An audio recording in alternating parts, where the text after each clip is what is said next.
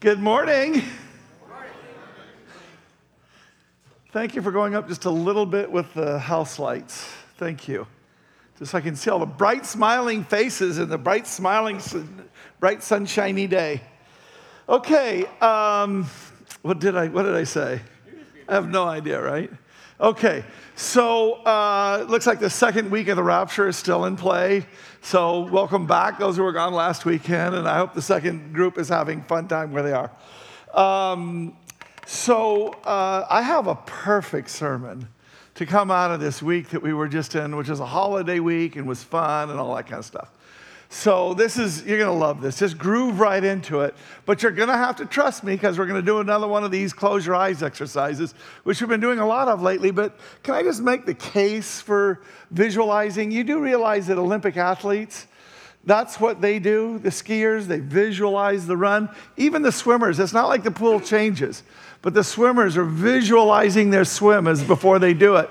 And the reason why is because it takes you and puts you in the moment. It puts you in the experience, and here's what I don't want to do, and here's what I don't think we should ever be doing in church. Just talking. Just talking at in particular.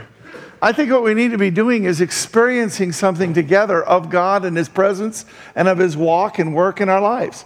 So I want you to do that with me right now. I want you to trust me, and I want you to just close your eyes.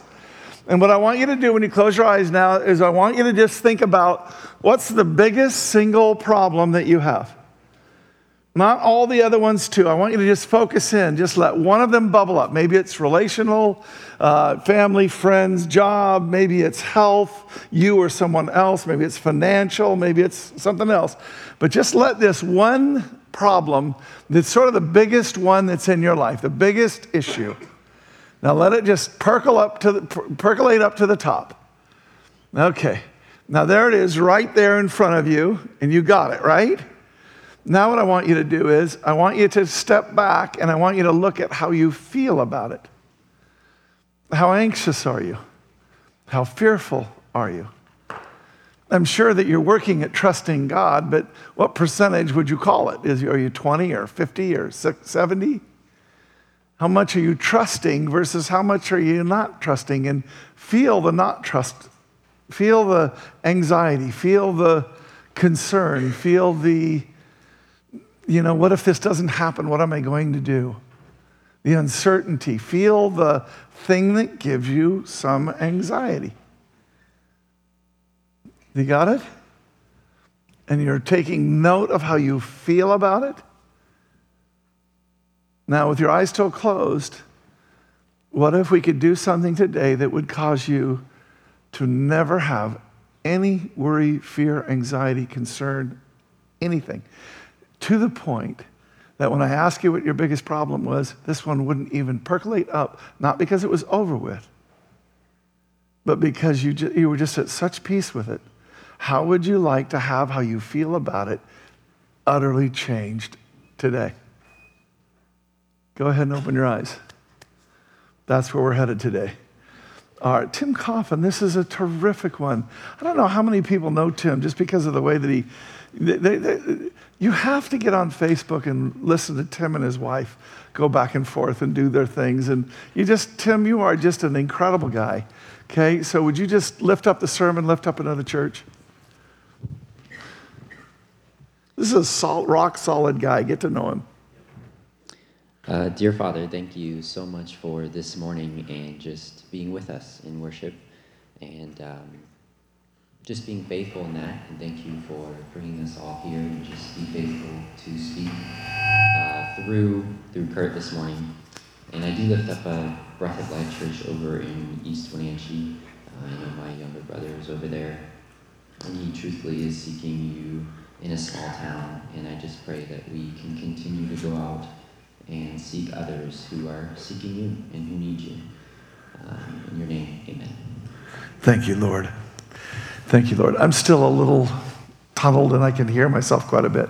Okay, thank you. All right, here's where we are. Almost, I don't, yeah, thank you. Just almost cut me so that I don't hear myself, because then it just distracts.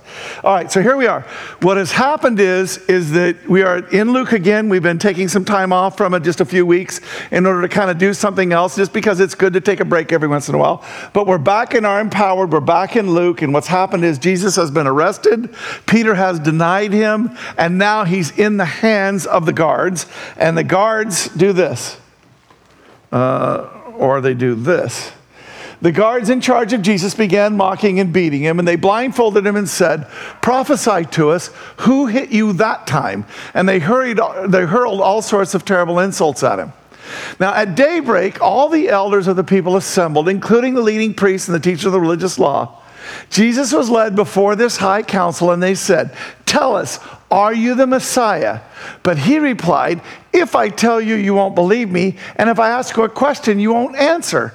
But from now on, the Son of Man will be seated in the place of power at God's right hand." So they all shouted, "So you're claiming to be the Son of God?" And he replied, "You say that I am." "Why do we need any other witnesses?" they said. "We ourselves heard him say it." Now, what's the big theme in this passage right here? What's the big, what's the big question, the big moment?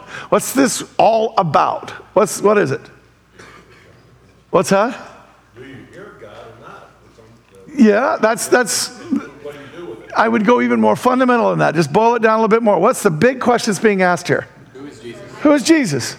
That's it right there, right? Who is Jesus? Okay? Now, here's what I want you to see, right? So you're claiming to be the Son of God, and he's saying that I am, okay? Now, here's what I want us to understand, okay? Now, watch this.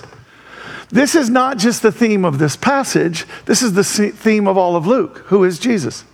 Not only is it the theme of all of Luke, it's the theme of the whole Bible. The whole Bible leads up to Christ, and after Christ, it all looks back at what he did to explain what this is all about. It's not just the theme of the whole Bible. This is the fundamental question that every single human being has to answer in their life, and it's always been this way. Clearly, since Jesus, it's this way, and even those who have not heard, there is a way in which Christ is approaching them to where they're having to make essentially this same decision. And the people that lived before the cross also were making decisions in a way that look forward to the cross. So the bottom line is the fundamental question for every person throughout all of time, the one thing that matters, the one decision that you make that is by far and away the big one. Who is Jesus? Who is he? Now, when we think of that, we think of that in terms of salvation. He's my Christ. He's my Lord. He's the one who died for me. That's how we think of it as Christians. But what if this question doesn't end with just that? What if this question is not just for unsaved people, who is Jesus, but for saved people, who is he? Really? Who do you think him to be? And what consequence does that have?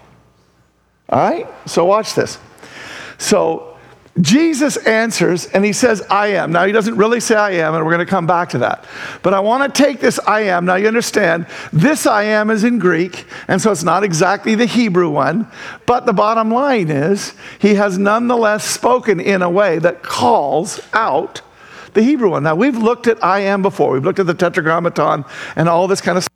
We're going to look at it again today because there's a point that we don't connect with it.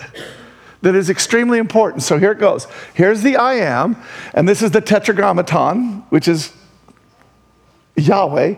And there is no, okay, Hebrew as is written has no vowel points. You supply them as you read it. Everybody knows what the vowel points are.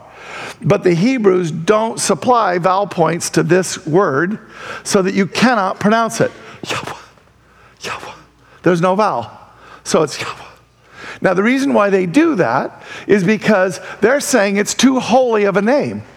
The, the tragedy of that is, as we've done in a sermon before, the tragedy of that is this is the name that he wants on everyone's tongue continually.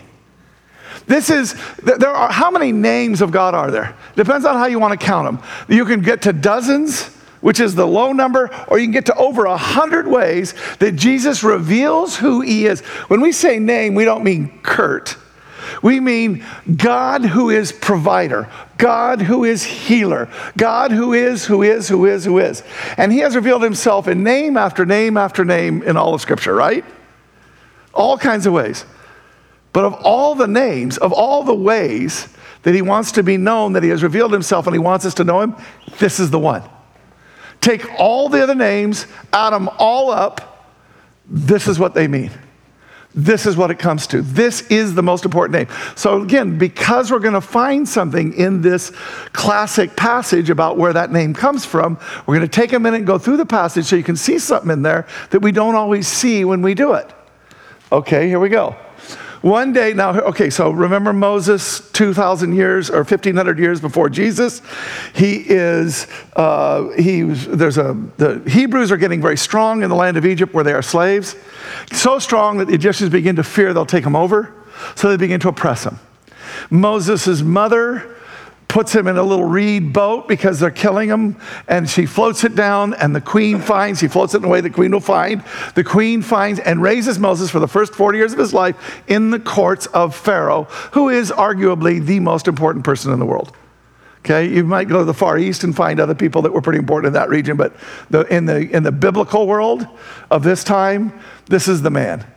And so Moses grows up in that place. Now, the next thing that happens is, is that Moses sees a Hebrew being abused, being beaten by an Egyptian, so he goes and kills the Egyptian. He thinks he's done it secretly, but he hasn't. And so what happens is, is that he has to then run away.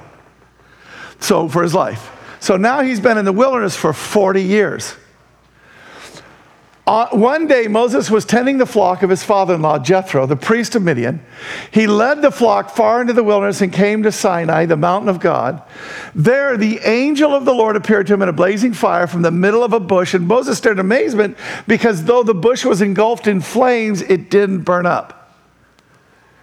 Then God called to him from the middle of the bush, Moses, Moses, here I am. Do not come any closer. Take off your sandals. You're standing on holy ground. You're talking with God.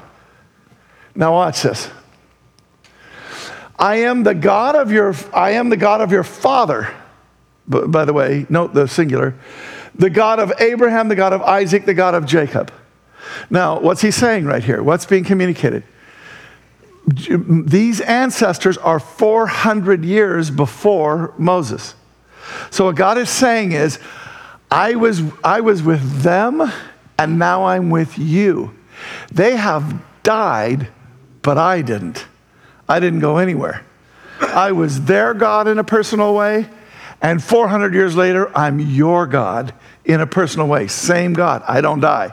That's what's being communicated. But now watch what he says, and this is where we're getting to the deeper thing I want us to see. Then the Lord told him, watch this, I have certainly seen the oppression of my people in Egypt.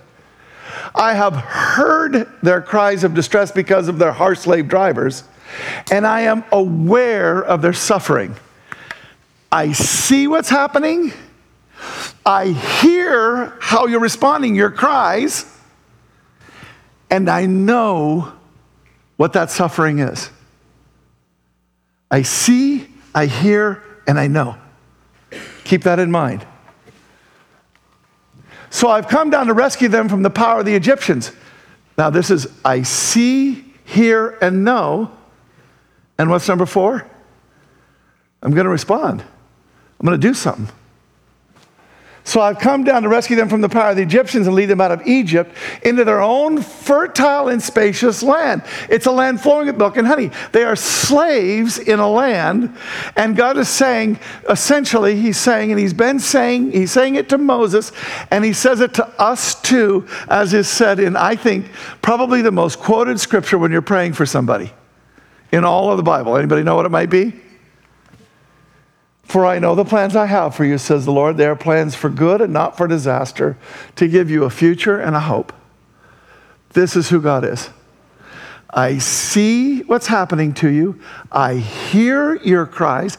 I know, I can feel in my own being your suffering. And I'm going to do something about it. And it's going to take you to someplace beautiful. Because that's what I do. Got it? All right? Look, the cry of the people has reached me, see, here. And I've seen how harshly the Egyptians abused them. Now go, for I'm sending you to Pharaoh. You must lead my people out of Egypt. I know the pain. I'm going to do something about it. All right. But Moses protested, if I go to the people of Israel and tell them, the God of your ancestors has sent to me, they will ask you, what's his name? And again, they're not asking for his name like Bob. They're going to ask, who is this God? And he's, his answer is, then what should I tell them? And God's answer is, God replied to Moses, I am who I am. Now, I want to say something. That's a terrible answer. On one level, that's a horrible answer. Really. Tell, who's going to send me? Me. Well, I got to tell them who they, so that they'll know who you are. Okay, tell them it's me. Well, who are you? Well, he's not saying me, is he? There's a Hebrew word for me. He doesn't use the Hebrew word for me. He uses the Hebrew words for I am. And he's telling them who he is in his answer. This is his name. I am. I am has sent me. God also said to Moses, say to this people, Yahweh, which is the word I am again, the God of your ancestors, the God of Abraham, Isaac, and Jacob. So he's telling them, tell them the same God that was the God of Abraham, Isaac, and Jacob, is the same God who's coming to them now. The promises I gave to him are coming to be now, because the God who made them then is the God who's fulfilling them now. Got it? Okay. Now, in this, we see that I am Yahweh, right? And Yahweh essentially means God was and is and always will be. And that's how we normally think of it. When, when God says I am and we speak of Yahweh, I am, what does that mean to us? It means he's here. That's what it means to us. But I want to suggest to you that he actually means something much more than just that. Even though this doesn't really get it, I mean, he is eternally present. But now, how is he present? You do understand that God could be there and see the pain you were going through and hear your cries and even know how much it's hurting you and be unable to do anything about it. He could be just there. He's not saying, I'm just there. I'm the God who does stuff. I'm the God who responds to cries.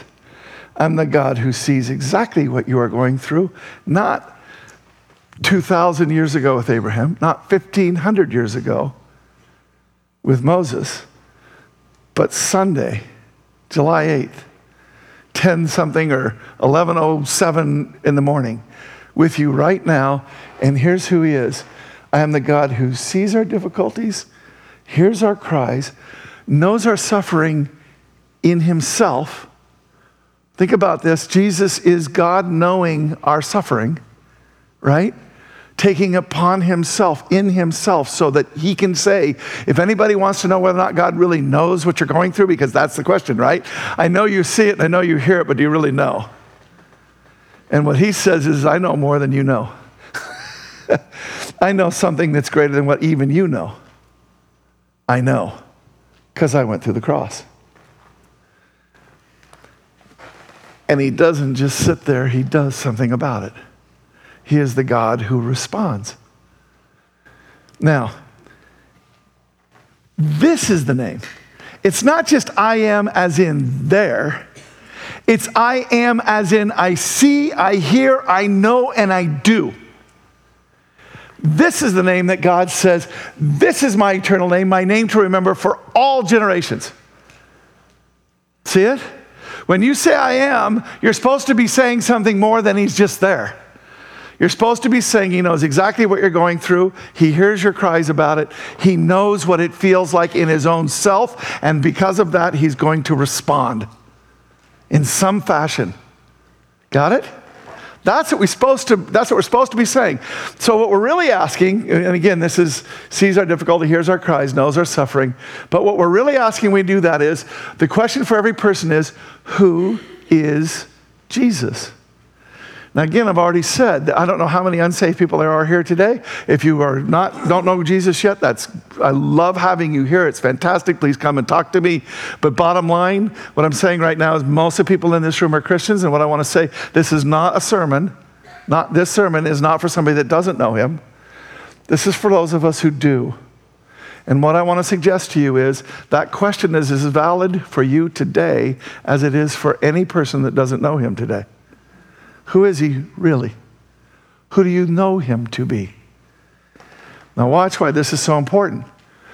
Here come these guards, and we could say to these guards, do they really know, are they really making a choice? Are they under orders and they've been told he's a bad guy and they're just beating up another prisoner?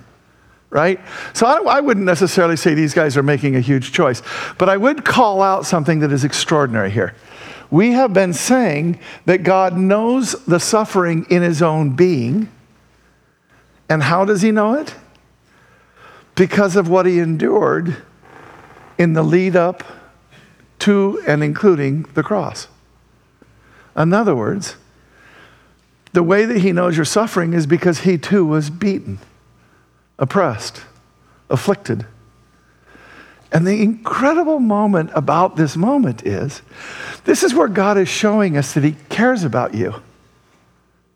And the way that he shows us that he cares about you is there's these people that are beating him mercilessly. And he's telling those people that are beating him mercilessly, I see your plight. I hear your cries. I know what you're going through.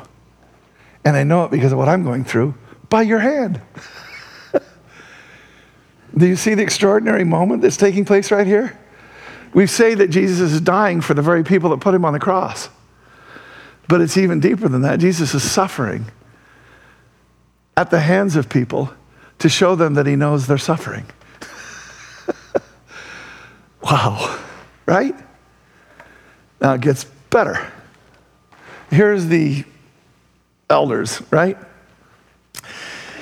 Are they asking a sincere question when they ask him, who are you? Are you the Messiah? Are they asking him a sincere question? We know whether or not by the way that it progresses, right? But you have to understand something. It's not that Jesus didn't try and reach him. Because there is one of their member, Nicodemus, who comes to Jesus at night. He's a man from the Pharisees named Nicodemus, ruler of the Jews. And he comes to him at night and says, Rabbi, we. Doesn't say me.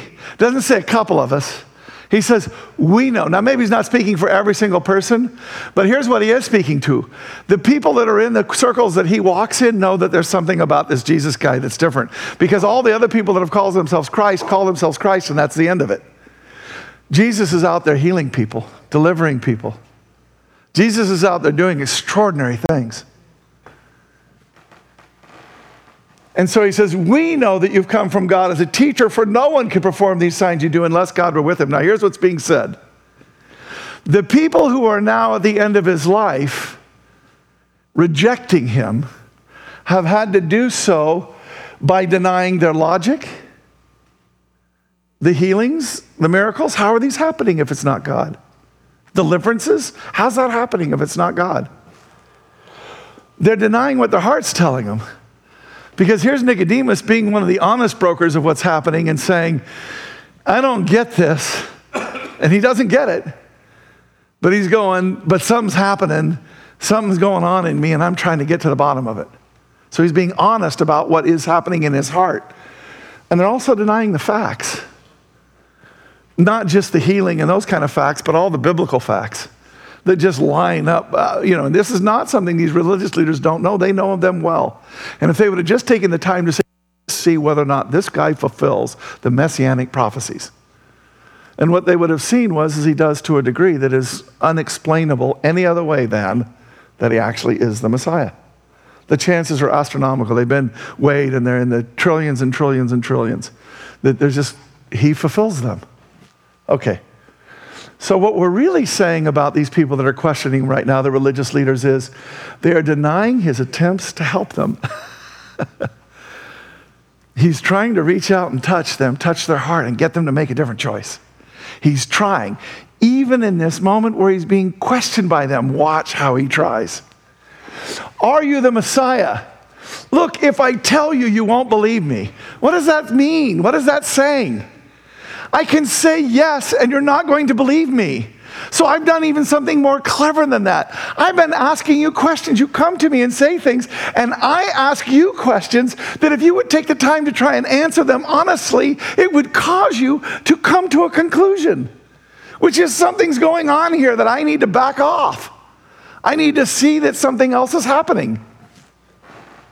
But if I ask you questions, you don't answer me anymore. Remember how they did that? They were afraid to ask him any more questions because he kept busting them.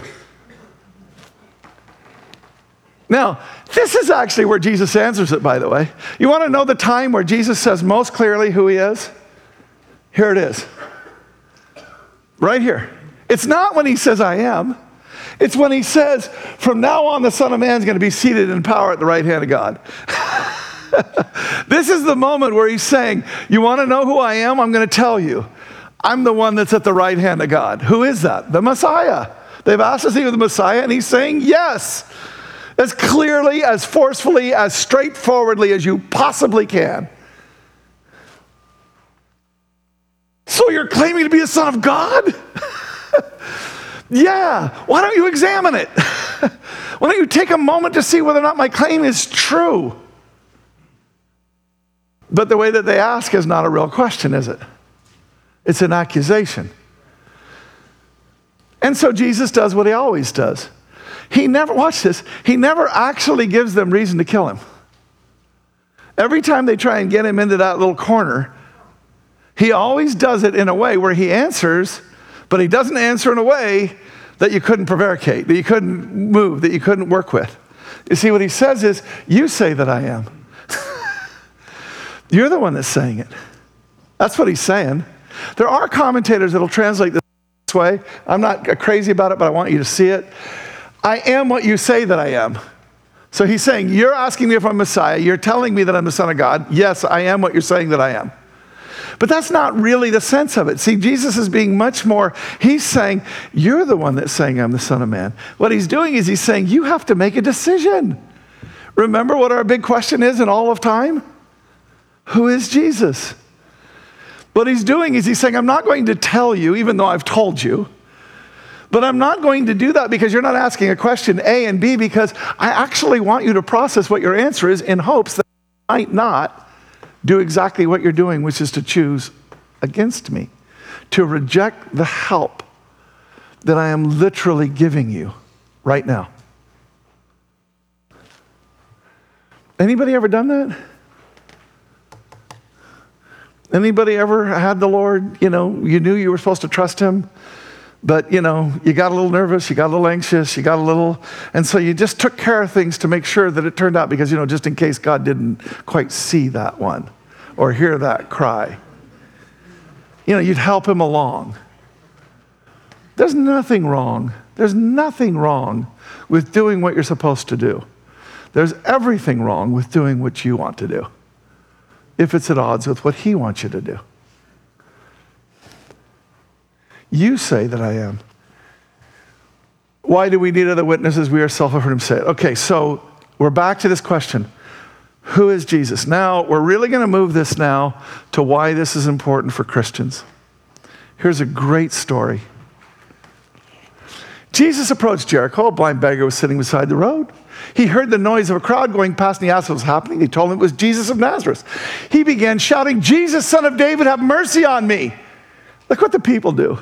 It just blows me away. Be quiet, the people yelled at him. But he only shouted louder, Son of David, have mercy on me. When Jesus heard him, he stopped and ordered that man be brought to him.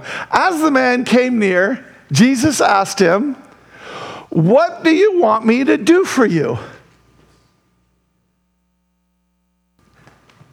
Every time you cry out to the Lord, here's what the Lord is saying back to you. What do you want me to do?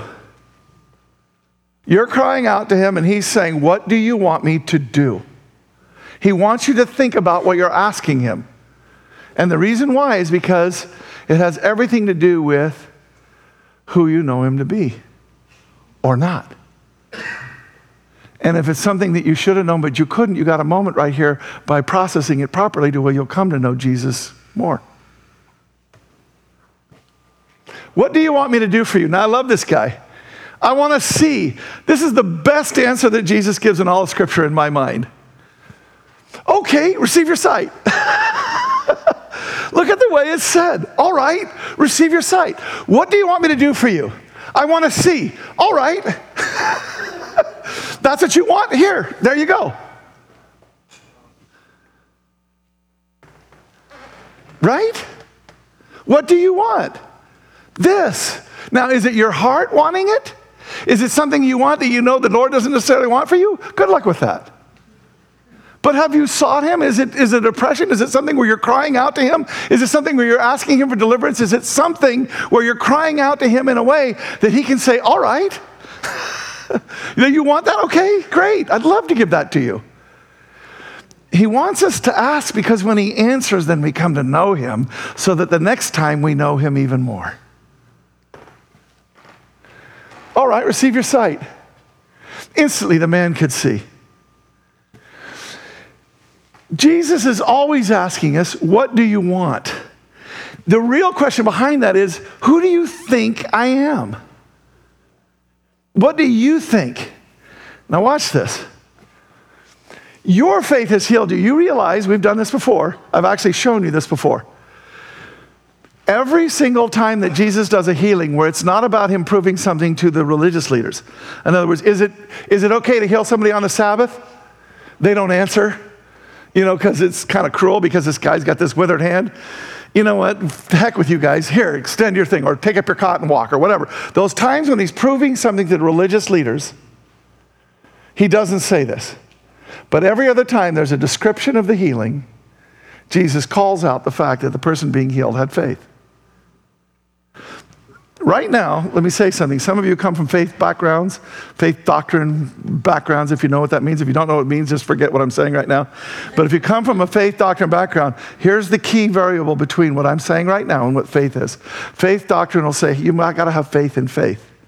You got to have enough faith in order to get what you want. That is nonsense. It is a lie. It is taking your eyes off the ball. It's putting your attention in the wrong place.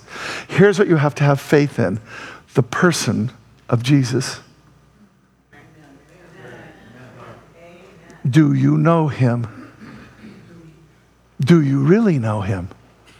If you will engage these moments in the way that Christ is having you engage, you will discover that you think you know him. And no matter how much you do, you don't. But he will do in a way that you will. Did that make sense? Your faith has healed you. Look what this guy does just to show his faith. As he, he was shouting, Jesus, son of David, be quiet, they yell, but that just makes him yell. Who was he yelling for? Who was Jesus in his heart? Here's who he was, the person that could heal him. I, you know, he didn't have to know a whole lot else. What he knew was, you're the one that can heal me, and note what he says. He doesn't say, heal me. Later on he does. But here's what he says at the beginning. Have mercy on me. You see what he's done? He's even beyond just believing that he's the healer. He's not saying, heal me, heal me, heal me. What he's saying is, is have mercy on me. Now that's a moment that we can do too. We know that he sees our problems. We know that he hears our cries. But we're not entirely sure that he's going to respond. And what's happening right here in this moment is, this is a guy who's saying, have mercy on me. Can I tell you something? Here's a really good prayer of faith. Jesus, have mercy on me. I'll give you an even better one. This is my, this is the most common prayer that I pray, by far. Help. All the time. I don't think there's a day that goes by that I don't say that and that I don't say that multiple times. God, help me. Jesus, help me. Help me. By the way, I'm in good company. Beth Moore says the same thing. Help. Because here's what I'm doing. I trust him. I know that he hears. I know that he sees. I know that he can do. I know that he knows. And so what I'm asking for is him to just help. I know you help. He likes that.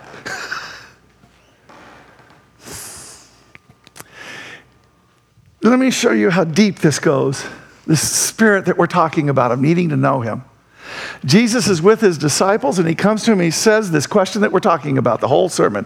Who is Jesus? Who do people, other people, say that I am? Oh, well, you know, some John the Baptist, some Elijah, some Jeremiah, some one of the other prophets. Great, all right, now that we've got past that, who do you say that I am? Uh, Has everybody figured out that, I, I think I love John the very most. I, how could you not love John the most, right? But I adore Peter. I am so thankful to God for having a Peter out there with all of his flaws, but with all of these moments too. Because it's Peter who gets it and says, you're the Messiah, the Son of the living God. And Jesus says, blessed are you. Blessed are you, Simon or Jonah. Flesh and blood didn't reveal this. This wasn't told you by somebody else and you didn't figure it out. You know where it came from, Peter? It came from a revelation from my Father to you. He spoke to your heart. Instead of pushing it away, you received it and you said yes and amen to it. You received what he was revealing. Now watch this. This is where the Catholic Church... You know, we can love our Catholic brothers and sisters, but this is where they make a mistake, right? Because what they say is, is you're Peter, and on this rock I'm going to build my church, meaning Peter. That's a complete misunderstanding. You are this small little rock, Petros, and on this Petra, which is huge, huge, huge thing. So what he's saying is, you're just a person, Peter, but upon what just happened to you, revelation, that's how I'm going to build my church. We had an example of it in worship today. That was revelation. That was somebody who was trying to follow the Lord, who heard what was going on. They thought they'd responded properly. I loved, I just loved that God had this moment where he said, I don't think I got that right. I think this is what he meant to do. And we all got to experience a moment where we're doing exactly this, revelation. God speaks, we follow. I tell you, you're Peter, and on this rock I'm going to build my church, and the gates of hell won't prevail against this stuff. Revelation. Nothing can beat that. That's the trump card of all trump cards. Other people can tell you that Jesus is the healer. But if it isn't true to you, he's not going to be your healer. Now, he could be. You understand that, right? Let's be clear. And he is the healer nonetheless, whether you think he is or not, he is. But if you don't think that he's your healer, what's being said in these verses is, and again, this is not faith in faith, but this is knowing who Jesus is. If you really don't know that he's the healer, if you don't, don't think that he is, if you're really not crying out to him, if you're not saying, have mercy on me because I know that you can heal, and I know that you see this, and I know that you feel this, and I know that you care about me.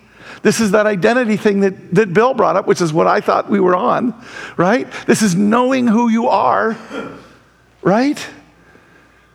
And who are you? Beloved, loved by him. He cares, he sees, he hears, he knows, and he's going to respond.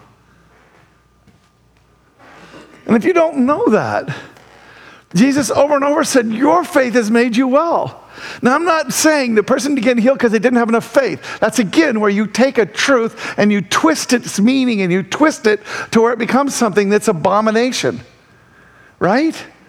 But what it does mean is we actually have to know who Jesus is. It's important, particularly if you could have and should have. I just want to say something, and I want to just, God, help me get these words out right. This is extremely important. I've said this a million times, but I don't know if we can ever really get it. God's grace is abounding, never ending. But if he has brought you to a place to where you should have understood something, but you were not engaged with him so that you never understood it, there will be a consequence for that. If you should have known that Jesus was the healer and you're in a moment where you need him to be your healer, and you really don't believe that he's the healer, but you could and should have known that, there's a consequence to that. It's not the abomination of saying, well, they just didn't have enough faith to be healed, as if it was some transactional. God is not the great slot machine in the sky. If I put in enough faith, he has to act. That's exactly how faith people will talk about him. That is a lie from the pit of hell. It has nothing to do with the character and the nature of God. It's just a falsehood. But here's what is true. Your faith has made you well. Do you know him? Do you know who Jesus really is?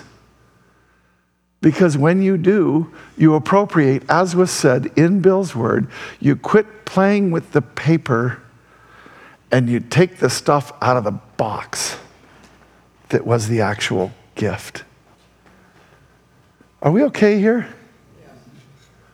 This is an important moment because this is the thing I think that the American church will have as its most difficult thing.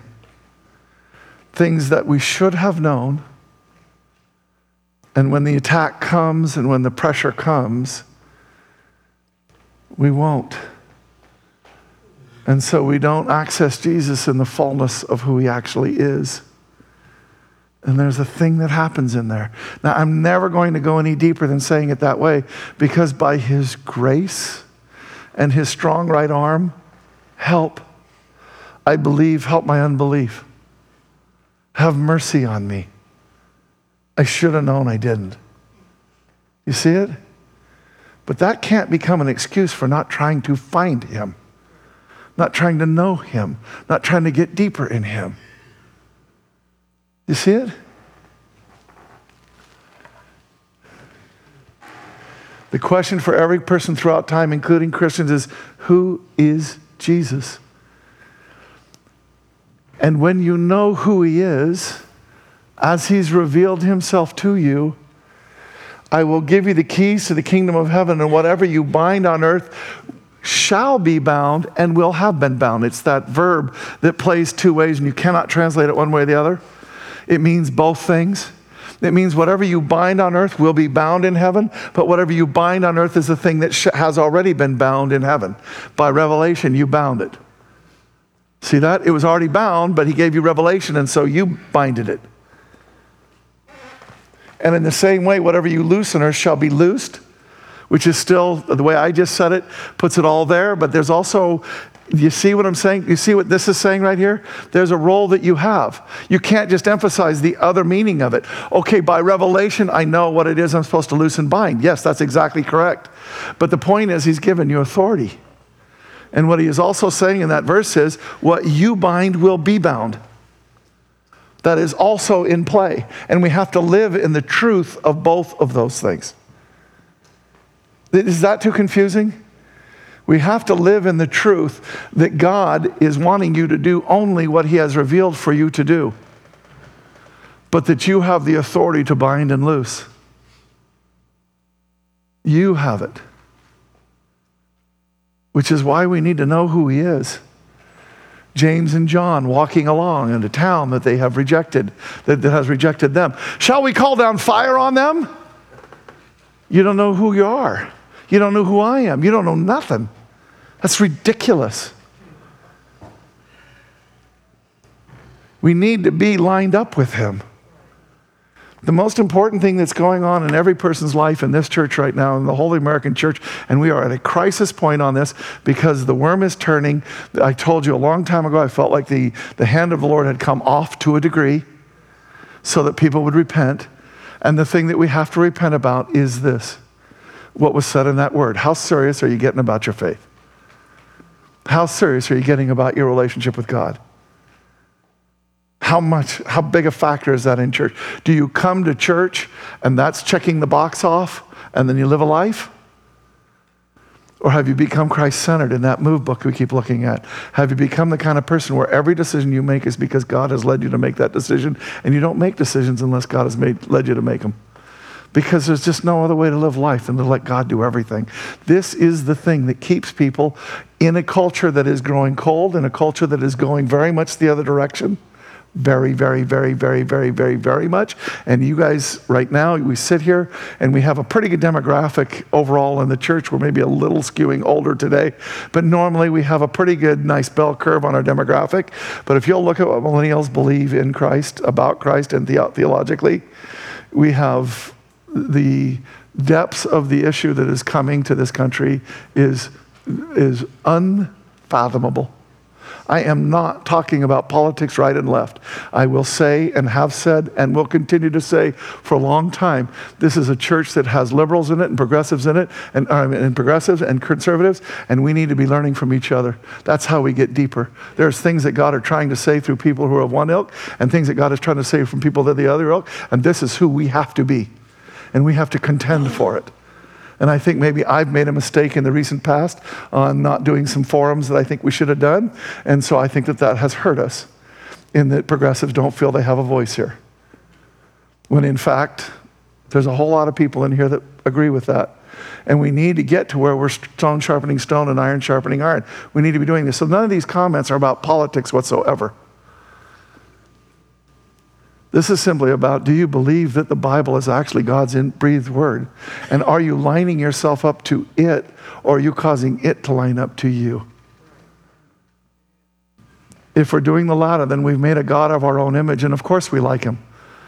But he will be who you want him to be, and that is not him. And it won't work. And you'll come to an end of yourself, and you'll come to a place of repentance where you decide, you know what? I need to actually line myself up with Scripture. That's what's true. That's what God has placed in the world to see. Now, by the way, when I say that, I want to say something. We have an extraordinary group of millennials in our church. Just a, just a phenomenal group of people here. And I just, you know, the twenties, I'm loving what's happening, and I love the heart of it and everything else. You're going to see more and more and more twenties being featured because they got the Word of God in them, and they're saying incredible things. So this isn't a blanket assessment against any people group. That's one of the things we're learning in a in the millennial age that we're in. You can't stereotype. Everybody's different. Off of the off of the mean, right? Stereotypes and averages are not where it's at. Have I twisted myself around the branch enough for this? Okay. I really want us to be incredibly serious about Jesus. I want us to come to know who he is, and I want us to line our lives up to who he is. This is what needs to happen. If you're going to survive, if you're going to make it through well, if you're going to be fully engaged, fully doing the things that God is leading, you're going to do it one way and one way only. Do what he says. Get lined up to what he's doing. Get lined up to what he said in his Scripture. With that in mind, we must know who Jesus truly is at every moment, in every way.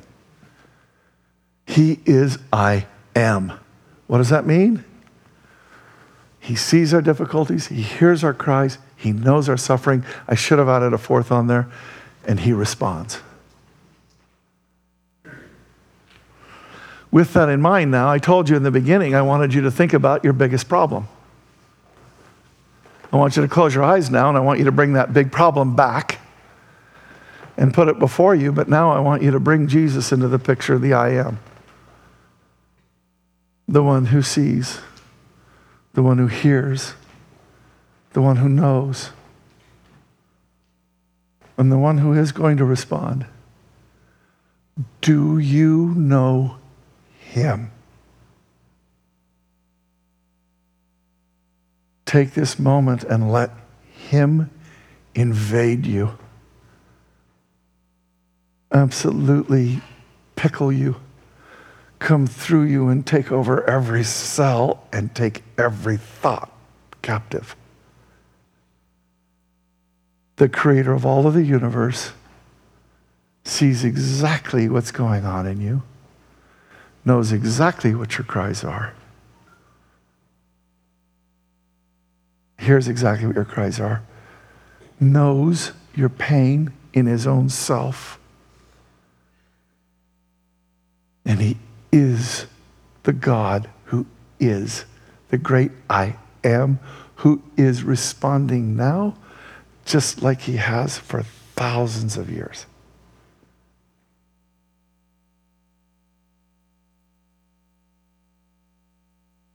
Now, I want you to take that step back again and see that when you start getting your focus on Christ, keeping your eyes closed, but when you start putting that focus on Christ, what happens to your worry? What happens to your anxiety? What happens to your concern? What happens to your fear? What happens to your wondering about what might happen? Do you see how it just goes away? In the light, it just goes away. Go ahead and open your eyes. So let's all agree that we're going to remember this moment at all times and always, no matter what, which is to say, we're going to remember that I am is always with us. The one who sees, the one who hears, the one who knows, and the one who responds. Lord, in Jesus' holy and precious name, I want to thank you for a, a fun sermon. There was some heavy in there, but there's a fun sermon. One that just, that just, the Einstein said that I know a thing is true because it's beautiful, and you've just shown us something beautiful. Simple, elegant. All we need to do at every moment in our lives is to remember I am is right there with us, the one who sees, the one who hears, the one who knows, and the one who responds. And so in Jesus' most miraculous name, in the heart of God that you have, Heavenly Father and Holy Spirit, and Jesus, my Savior, thank you. Thank you and thank you again. And now reach down in front of you, would you, and lift this cup.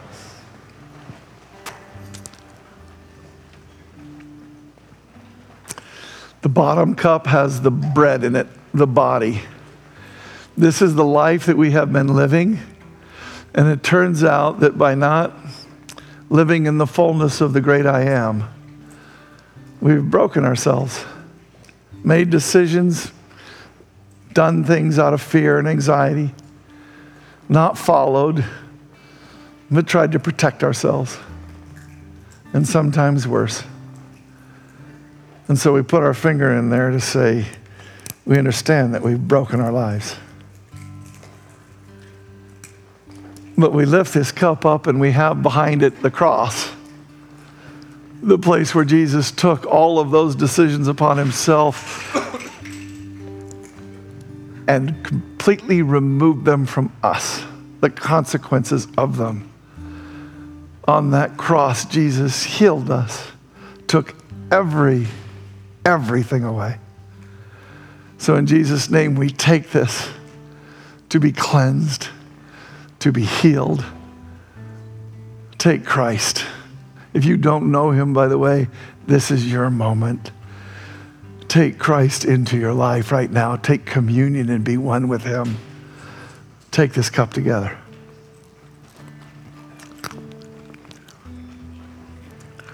And now in Jesus' most beautiful and spectacular name, we lift up this blood, and the life is in the blood.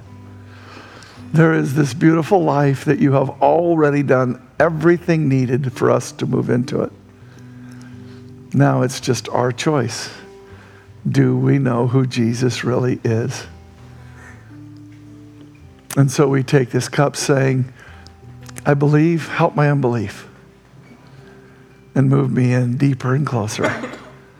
Infinitely more intimately. In Jesus' name, take this cup together. Thank you, Lord. Thank you, Lord. I hope you enjoyed that as much as I did. It's fun to talk about God the way that he really is. You know, it's just awesome. Ushers, could you